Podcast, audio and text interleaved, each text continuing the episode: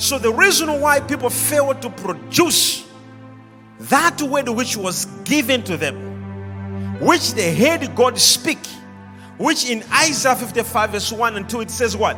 Come and buy. Get into a level where you can buy things without money, where you don't have to look at money for you to balance your, your equity. Where you say, I think I can buy that because I have this amount of money. No. Where you say, I can buy that because I believe. Lydia reached a level where she was not just hearing Paul, but she was attending to whatever Paul was preaching. That is not hearing, that is attending. It took God to open. The word open in there is the word dakia, which means to, to make her pregnant, to, to make her expectant.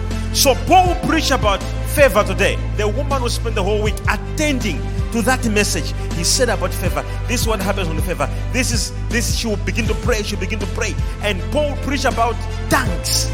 And she'll begin to say, Oh, she Paul spoke about unknown tongues. He spoke about she'll begin to attend, not just to hear, but to attend.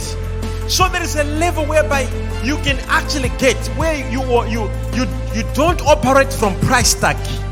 You operate from your faith tag.